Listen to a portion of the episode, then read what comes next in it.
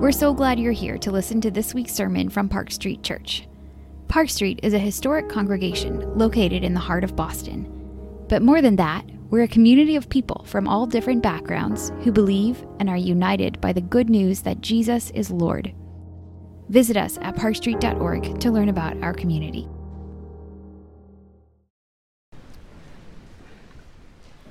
I would like to draw your attention this morning to 1 Corinthians chapter 2, verses 1 through 5, as we take up our final time in this text that we've been studying together over the past several weeks.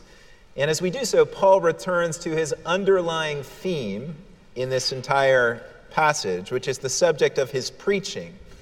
Paul's preaching was a source of tension in Corinth. Uh, there were some who were unimpressed with what, how Paul spoke, and there were opponents who came into Corinth after Paul departed uh, who were criticizing Paul's speech. Consider 2 Corinthians chapter 10, verse 10. Paul says, For they say, his letters are weighty and strong, but his bodily presence is weak, and his speech of no account. This is something Paul actually seems to affirm in chapter 11 of 2 Corinthians, verse 6. He admits, even if I am unskilled in preaching, he says. Uh, so he's kind of acknowledging that perhaps this is the case.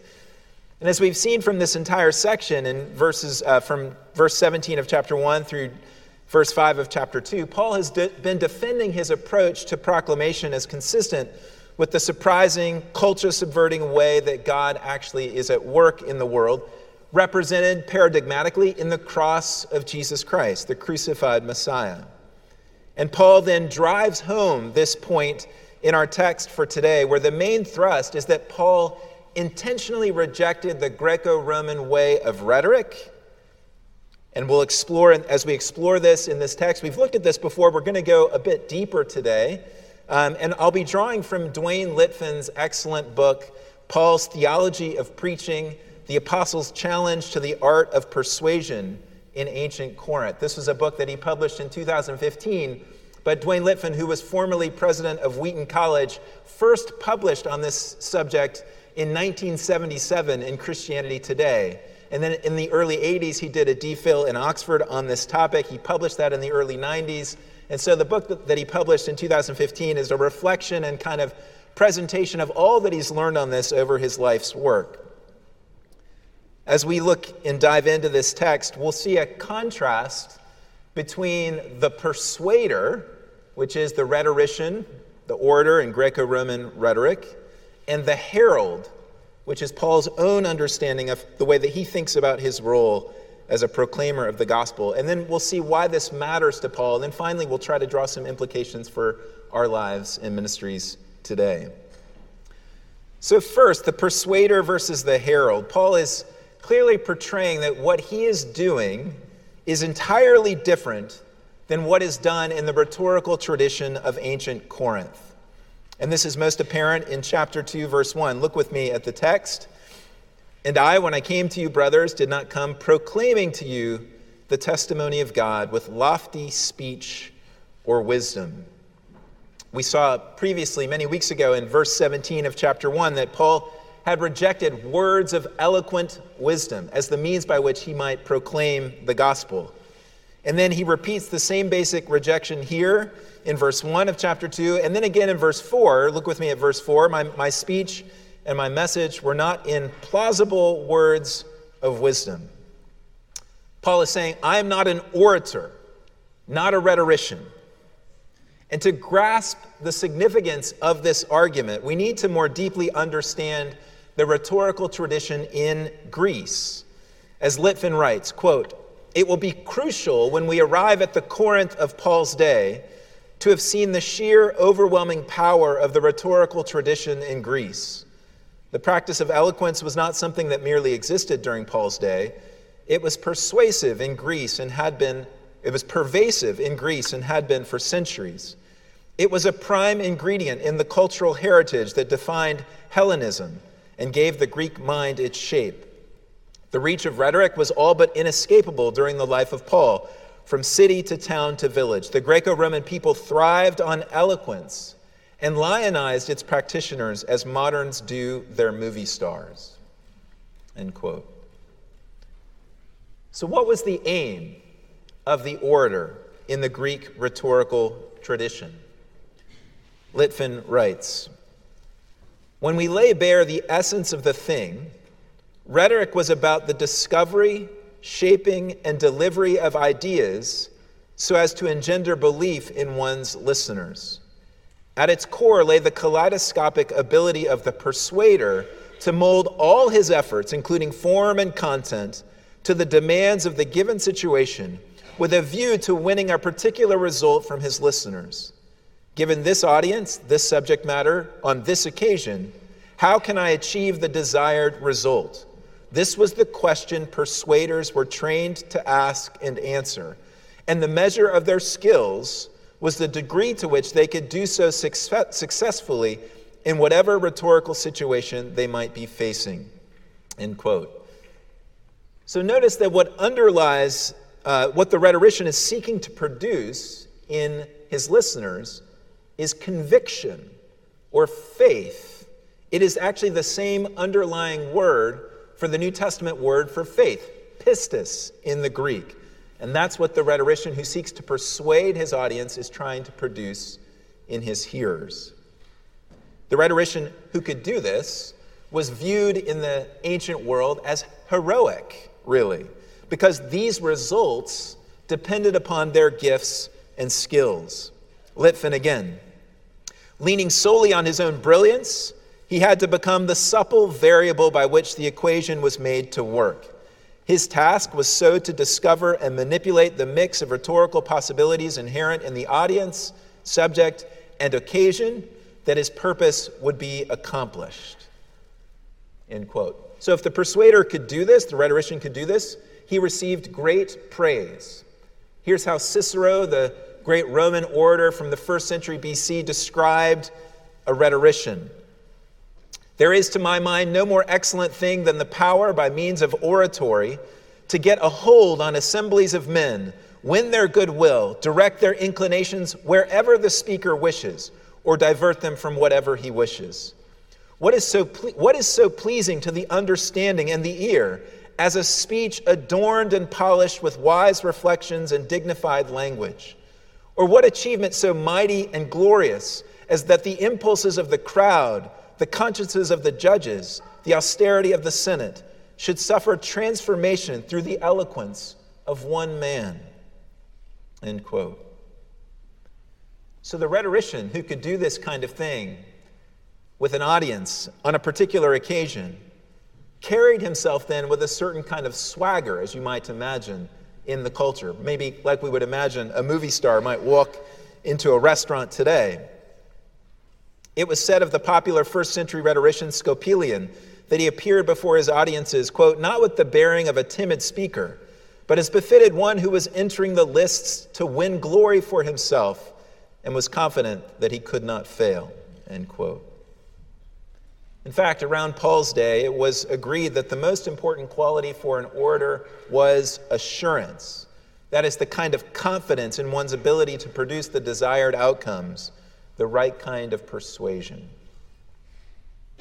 So I go through all of that to say that when Paul says in verse 1 that he speaks not with lofty speech or wisdom, or in verse 4, not in plausible words of wisdom, when he says that he comes to them in verse 3, look with me at verse 3. And I was with you in weakness and in fear and much trembling. He is explicitly rejecting this tradition of Greco Roman rhetoric and the strategies for persuasion that go along with it. Paul is saying emphatically that this is not what he is doing in his proclamation of the gospel. No, he is not taking up the rhetorician's task of persuading and using all of his brilliance and powers and skill to produce his desired outcomes. Rather, Paul's mode or model for thinking about his ministry is one of a herald or a witness. This can be actually seen in the words that Paul uses throughout this section to describe his role to preach, to proclaim, to declare the good news, to bear witness, to announce. Here in verse 1, look back at verse 1. He says, I did not come proclaiming to you the testimony of God. To proclaim was to make something known in public with the goal of broad dissemination of that message. And then he declares that what that is is the testimony of God, the witness of God given to Paul to declare to the world.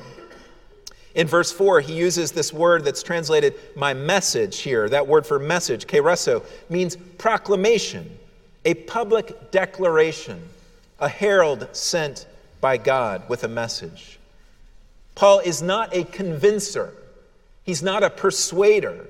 Rather, he is a herald. And as a herald, unlike its counterpart, he resolves not to know many things and to manipulate the hearers to achieve his desired results based on which of those many things that he knows he wants to deploy for the occasion. Rather, he knows one thing. Did you catch that in verse 2?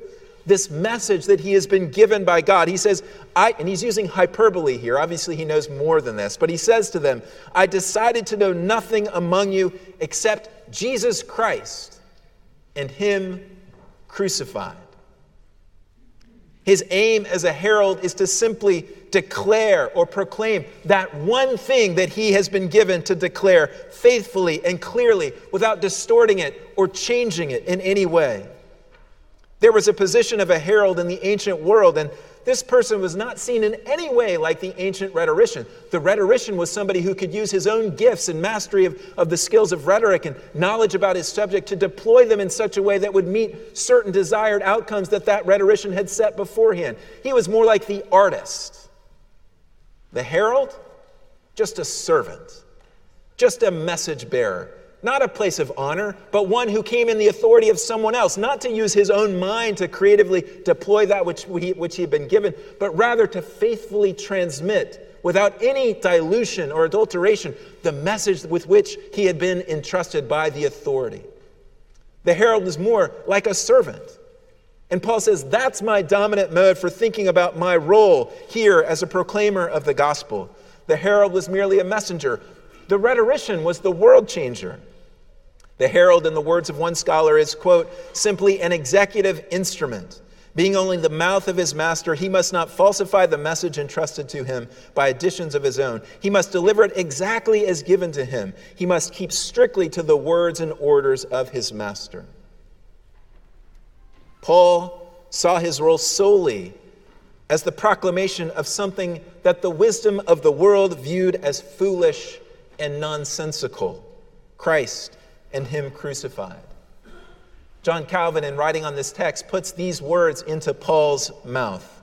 So, this is Paul speaking through the, ton, the, the pen of John Calvin. The reason why I lacked embellishments of speech and did not argue with more refinement and subtlety was because I did not strive after those things. In fact, I rather disdained them because only one thing mattered to me to proclaim Christ with simplicity. We might say, well, why? Well, Paul understood that was his role as the herald, but Paul also knew that God's power was at work in this proclamation. He had borne witness to this time and time again. Remember his words to the church in Thessalonica in 1 Thessalonians chapter 1 verses 4 and 5. For we know, brothers loved by God, that he has chosen you because our gospel came to you not only in word, but also in power and in the Holy Spirit and with full conviction. That's why Paul can say, as he rejects the tools and techniques of Greco Roman rhetoric in verse 4, that he can also affirm that his speech and his message, look with me back at that text, are in demonstration of the Spirit and of power. Lives were being changed, people were being forgiven of their sins, their lives were being turned on their heads. Things were changing as Paul was going from town to town proclaiming this message. They were being filled by the power of the Holy Spirit.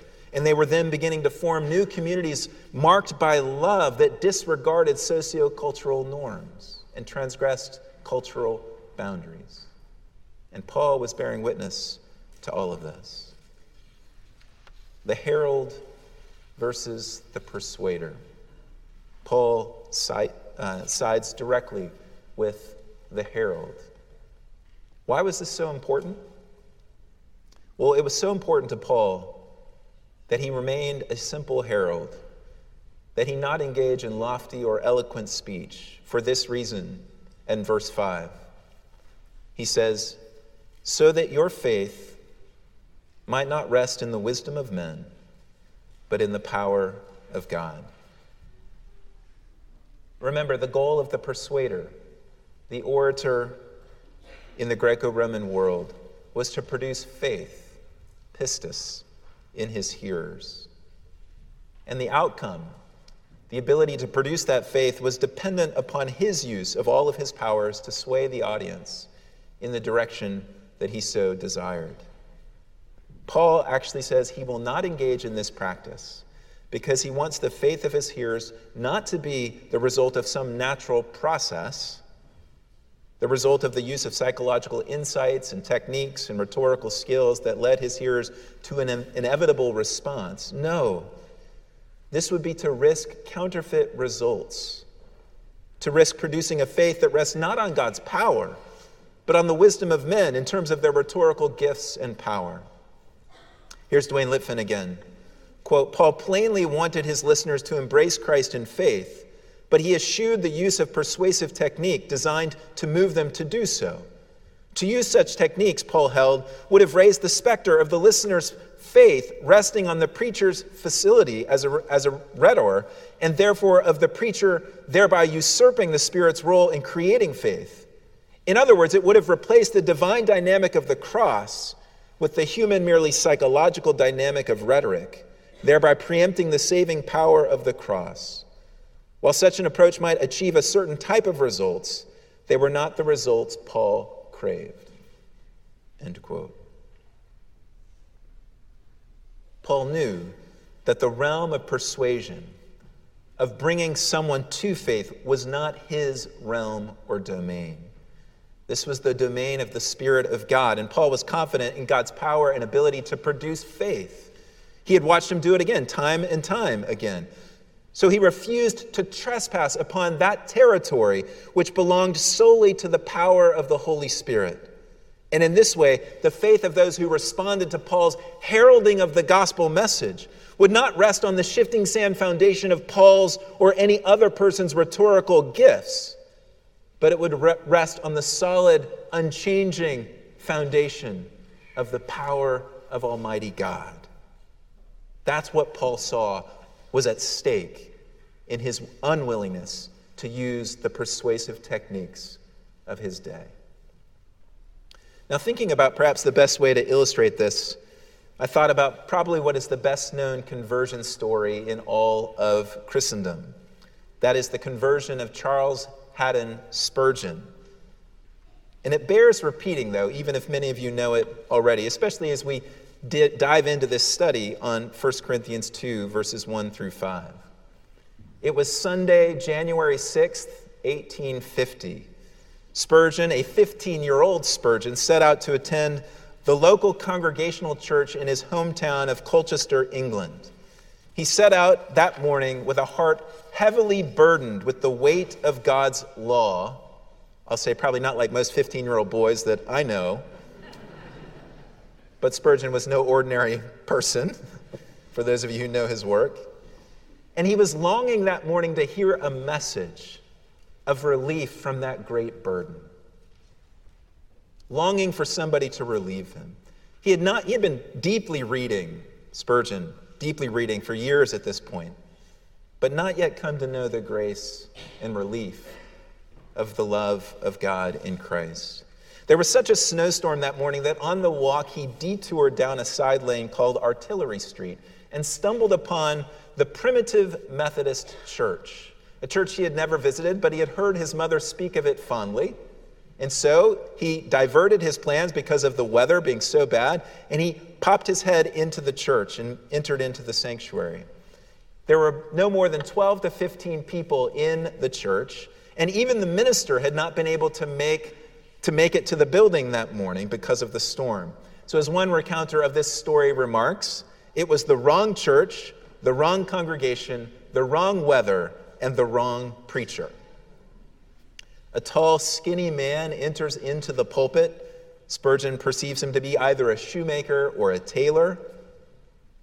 Spurgeon never will actually never uh, know anything more about the man. He never meets him again. And this man announces his text for the morning message. Isaiah 45, verse 22 in the King James Look unto me and be ye saved, all the ends of the earth, for I am God and there is none else. Spurgeon reflects that the man actually had little to say, so he just kept repeating his text. And he said something, though, he did say something like this My dear friends, this is a very simple text indeed. It says, Look. Now look and don't take a deal of pain. It ain't lifting your foot or your finger, it is just look. Well, a man needn't go to college to learn to look. You may be the biggest fool, and yet you can look. A child can look. One who is almost an idiot can look. However weak or however poor a man may be, he can look. And if he looks, the promise is that he shall live. Many on ye are looking to yourselves, but it's no use looking there. You'll never find any comfort in yourselves. Some say, Look to God, the Father. No, look to Him by and by. It is Christ that speaks. I am in the garden in an agony, pouring out my soul unto death. I am on the tree, dying for sinners. Look unto me. I rise again.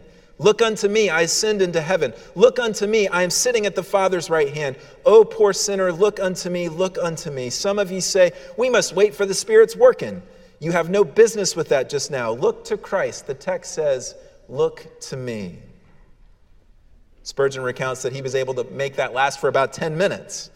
And Nina looked right at Spurgeon, having run out of things to say. This young man that he had never seen before, and has said to Spurgeon, Young man, you look very miserable. And you always will be miserable miserable in life and miserable in death. If you don't obey my text, but if you obey it now, this moment, you will be saved. Young man, look to, G- look to Jesus Christ. Look, look, look. You have nothing to do but to look and live. And Spurgeon says, I did look. And that was when he knew the grace of God in Christ had flooded his soul, had liberated him from his own sin and from the burden of the law of God, which he could never fulfill, and changed his life forever.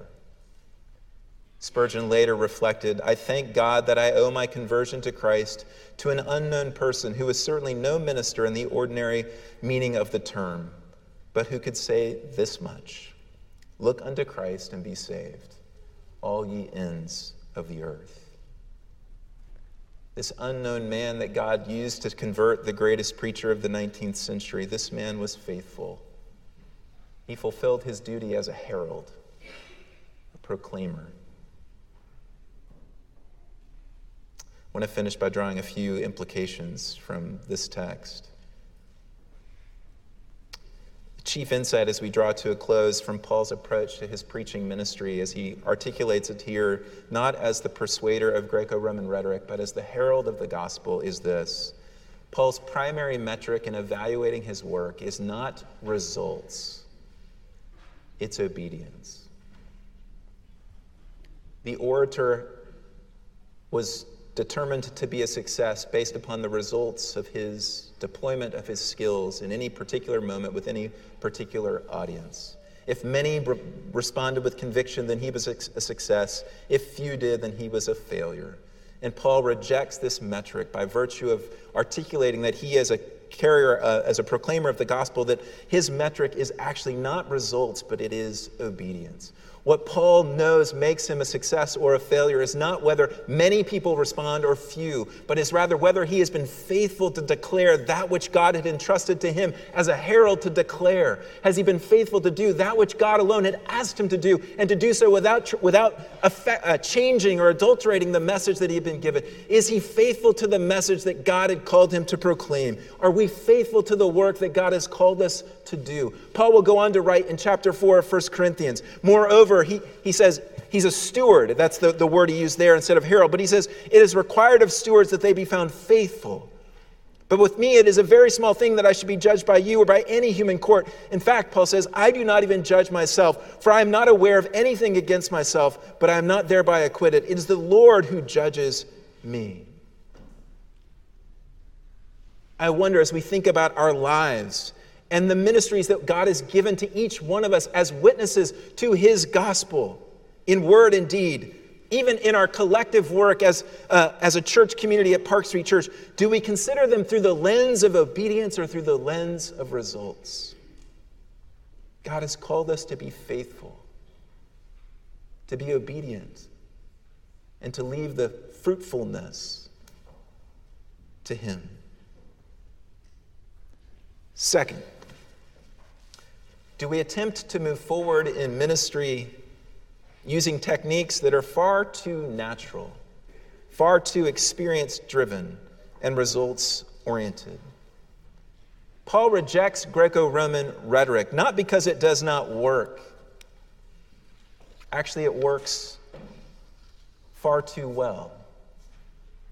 He rejects it because it's far too natural, it's just too human.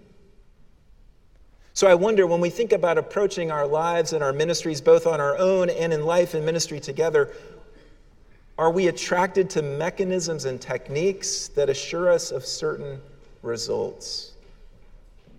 Because we know that our critics, those who evaluate us, they long to see results. Any of you, I know many of you out here are, are in this situation, any of you who have ever served in a ministry capacity where you're writing regular reports to a, a donor base to support you, understands this temptation, don't you, to results? Results, results, results. And techniques are constantly being developed and used and deployed in the church to assure those results. But this is a temptation that Paul's self understanding of his ministry as a herald of the gospel uncovers for us here.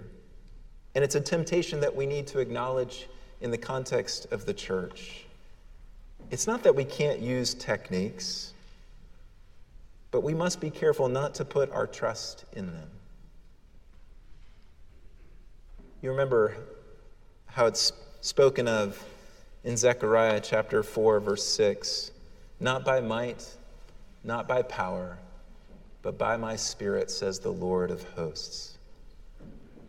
God is never delighted in these things that seem to have the appearance of strength and power from a worldly perspective. Psalm 147, which I quoted a few weeks ago His delight is not in the strength of the horse, nor his pleasure in the legs of a man, but the Lord takes pleasure in those who fear him, in those who hope in his steadfast love. And the third and final point as we close. Not just a final point to this message, but I, I, hope a final point to the series that we've been in over the last five weeks and reflecting on the cross of Christ in this text out of 1 Corinthians is about weakness.